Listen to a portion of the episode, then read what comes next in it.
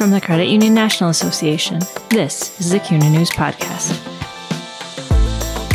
Credit Union People, Credit Union Ideas.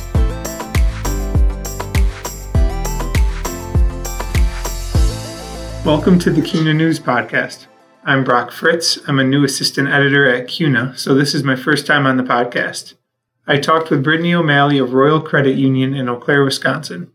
She's a financial education supervisor involved with a number of interesting, innovative programs in the financial education space. You'll hear how she works to create programs, engage young people, and respond to changing environments. So first off, we're going to be talking a lot about financial education and your involvement in this space. But starting with the basics, how long have you been at Royal Credit Union and how'd you get there? All right, so I've been at Royal Credit Union for going on 6 years now. And I first got in the credit union industry when I was actually a student. At my high school, I was a senior, and our job coordinator there recommended me for this position that I applied for. It was in partnership with the school. It was like an internship program, but like a part-time job. So I applied at that credit union, and I got accepted, and I worked as a teller at that credit union for almost 7 years. And I did a lot of member service, and that's where the passion for me started for the credit union movement and helping those members with their financial needs. And so then you look at my role now, and I basically do the same thing but reverse. So I work a lot with our students at our high schools. So is that something you'd always been passionate about, or did you just kind of get in that role and ended up enjoying it? This came out of nowhere. I remember when I first applied to work at the credit union, I didn't even know what a credit union was. And so I showed up and I interviewed, and obviously I figured it out pretty quickly. But, again, that's kind of where my passion first started. And then when this role came along, it just made so much sense for me to apply. And ever since, it's meshed so well with me. It's really the perfect role for me. And you said you kind of do the reverse now and get other people interested in their finances. So why is financial education important in your eyes?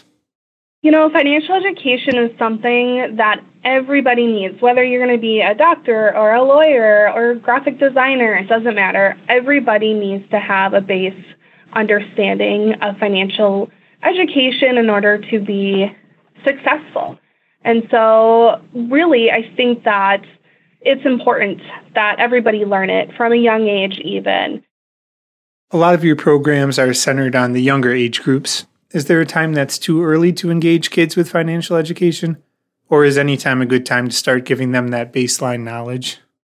Yeah, that's my favorite word is engage, because I love to get, especially those smaller kids, excited about financial education. And that doesn't always have to be you going in and talking at them. I really like to try and make everything I teach as engaging as possible. It's all looking at your audience. And if I'm working with a bunch of kindergartners, for example, and maybe it's over the summer, number one, they're not really in that classroom mentality. And number two, simple things like just coin recognition was probably going to be where they're at. So it might just be something like, let's have a big dance party and find coins. And if you can find a coin, go run into this corner and see how much coins you have. It doesn't need to be just you talking at them. And with those kids, do you have any particular interesting stories or anything you remember that really sticks out to you? Oh, man, I have so many. It's funny because our team, we usually go in, especially over the summer, because that's when we do a lot at one time, and they're all kind of the craziest. We always say we should just write a book of all like the funniest things that kids say. We really get a lot of aha moments and a lot of really just fun little kids just getting so excited about money. It's like, what are you saving for? And they all just raising their hand and really want to tell you. And they get so excited to share that information with you and share their knowledge. And that's a really fun age, especially when it comes to teaching about money, because they just, I feel like, are so naturally engaged in the process and want to share and want to participate. Does financial education work best when the participants aren't feeling like they're learning? Or when these kids are just experiencing something new and exciting? Yeah, you know, like I said, when we do like the summer learning, it's way different from when we're doing like classroom learning. It's all about just really meeting them where they're at. And over the summer, they're wild and they're crazy and they're used to just going outside most of the time and playing and running around. So, you know, how you're delivering that, like I said, just kind of meeting them where they're at is really what's going to make a true impact for them and involving them in that conversation. So you mentioned all your different programs. I was thinking we could dig into each one of them a little bit, starting with the YMCA, and then if you want to go straight into the other ones, that would be great. Yeah, so I'll start with our YMCA. So that program started a few years ago. We worked with a couple of the locations here in the metro area. We would go in once a week for 5 weeks, and we would do between like a 30, 45-minute, maybe up to an hour lesson with each one of like the grade groups, so like K1, 2, 3, etc. And we did that for a year, and each year we got so much great feedback from it, and they wanted to keep growing that program. So eventually this year, we ended up doing 18 different locations, and we reached almost 2,000 kids over a 5-week period where we went in twice to do different lessons with each one of the grade groups. And so we created custom lessons specifically. I say we as in everybody on our team. It wasn't just a solo effort. We created lessons specifically for each one of the grade groups. Like I mentioned before, where they're at, we wanted these to be fun and as active as possible, where they could, you know, move around, touch things, feel things, be a part of the conversation. And so that ended up being super successful. We got a lot of really great feedback for that, and they want us to come back and do it again next summer. So that is the YMCA program. And then we have Fuse. So Fuse, that was not my brainchild, but it was a program that our team created. It's Future U.S. Entrepreneurs. And so that we implemented into our YMCA programming. And we do that with the older kids, so like the middle school age kids. And with that, they're able to brainstorm a project. And then we work with them over a few weeks to develop that product or service, come up with a marketing plan. And then we have them actually present that in front of like a panel of judges. And the winners actually get some type of prize. When we do it over the summer, it's usually like a fun basket and supplies to get them started. Larger scale during the school year, oftentimes we'll have, you know, our CEO involved and our executive team, and we'll give them larger gift cards to get their products started from there. So that is a little bit about Fuse. Go Big or Go Broke, that one's my favorite. So that started when we were looking for a way to really engage the young adult demographic. We have a variety of different signature programs. That was the one area where we were missing something. We wanted something. And there was a lot of talk going around, you know, could it be brochures, and could it be some kind of like a rewards program or like videos, or, you know, there's a lot of back and forth. But I just knew it had to be, especially with that age is so tough. So it had to be something that really just stuck out and caught their attention. And so the idea of doing like a large, like big, huge adult game board came to mind. And so I put together a like prototype, if you will. I made a big poster and did all the squares and all that. And I showed the team because they were like, oh my gosh, we are not game makers. But I was very determined to make this happen because who would not love a big, giant game board? And eventually the whole team came on board, and we broke off into committees, and we made this happen. So we have this giant, it's 20 foot by 20 foot game board, and there's a big ball pit in the middle, and there's prize wheels, and there's music and fun sound effects and an MC, and they roll the dice, and depending on what square they land on, they answer like a question or they make a decision. And they learn some type of a financial thing around that. And oftentimes we're doing a little bit of elaboration around it as well. So the cool thing about this is that when we have this out in a place and we have people actually playing this. We typically have a large audience, and the audience is learning alongside of these players, which is really awesome. So that kind of tells you a little bit about the game. They earn money along the way, and the person with the most money ends up winning, and everybody is able to go take whatever money they have and get little swag things from our prize shop. So it's fun and really engaging for those playing and not playing. How important is that age group to you, and that the young adults start to get invested in this financial education? Especially at that age, you know, high school is a really good age, but they're not quite there in that moment where they're having to fend for themselves and buy their own things. But that young adult age range is where they're finally understanding, like, oh my gosh, how do I budget? How do I do this? I'm in this right now and I don't know how to do this. So like that's a perfect time to end up reaching that demographic. And they're the ones that oftentimes need it most. You know, they're the ones taking out student loans and maybe taking out more than they need and getting into a lot of debt because of it. So I think it's such an important age to reach them. And I think that it's the hardest age to reach as well. So we hope with this game that this is really a good key to help start that conversation and engage them. All right. And you've got a lot of great stuff going on. So would you mind explaining a couple more? FinU, what is that and what's the goal of that program? Yeah, FinU. So that started.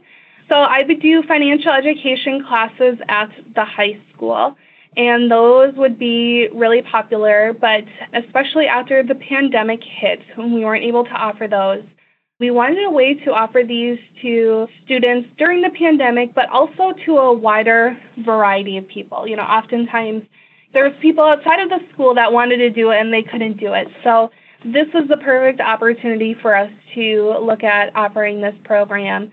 And what it is, it's just 1 hour virtual lessons on 4 different topics. And we do these in series. So we would do one class every other week for, you know, a couple of months. And it's a rolling payout. So if they attend one class, they get $10, 2 classes, $20, and so on.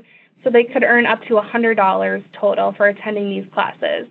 And we basically talk about things that are at their level, you know, their high school age lessons, 14 to 18 typically. And we have little different parts within that we try to make it as engaging as possible. And we also give out different prizes and incentives to make them more likely to come and enjoy it and interact with us. So there's prizes, there's free offerings. Why is it important to offer these kind of incentives to get people interested?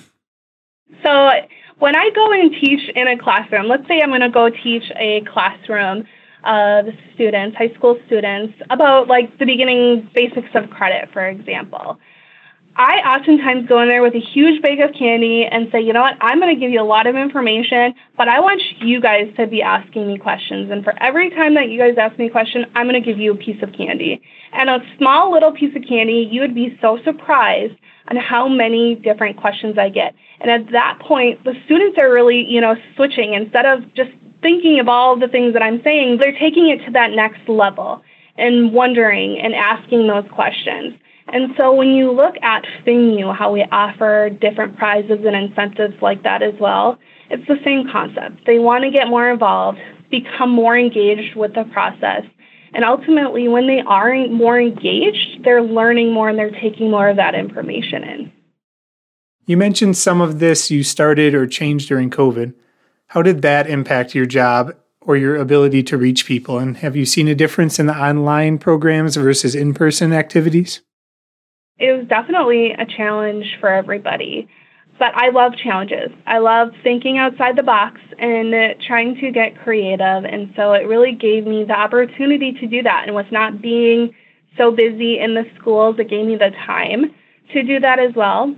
You know, as a team, we all just started kind of thinking outside the box and what can we do to engage these people, and that really gave us a lot of creative outlets, whether it's making videos or we made, you know, virtual escape rooms and, you know, like our FinU program. The other thing that I didn't mention was our Test Drive Digital program. So we have our reality fair that we typically do in person. And so we were able to make that a virtual program. And now we are able to offer that across the country to different schools that we typically wouldn't be able to offer that to.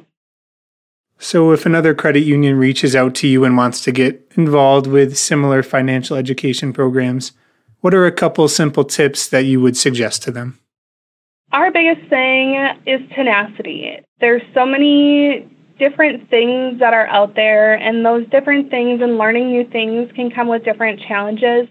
But I think as long as you have that passion for helping others and you want to offer this, just stick with it, whatever it is, and work on ways to get past those challenges and keep improving and getting better, and don't ever stop. And just to be thorough, is there anything you want to add or anything else you're passionate about in this area? I want to say, I'm just so passionate about helping, especially organizations and schools and people that really, truly need the financial education.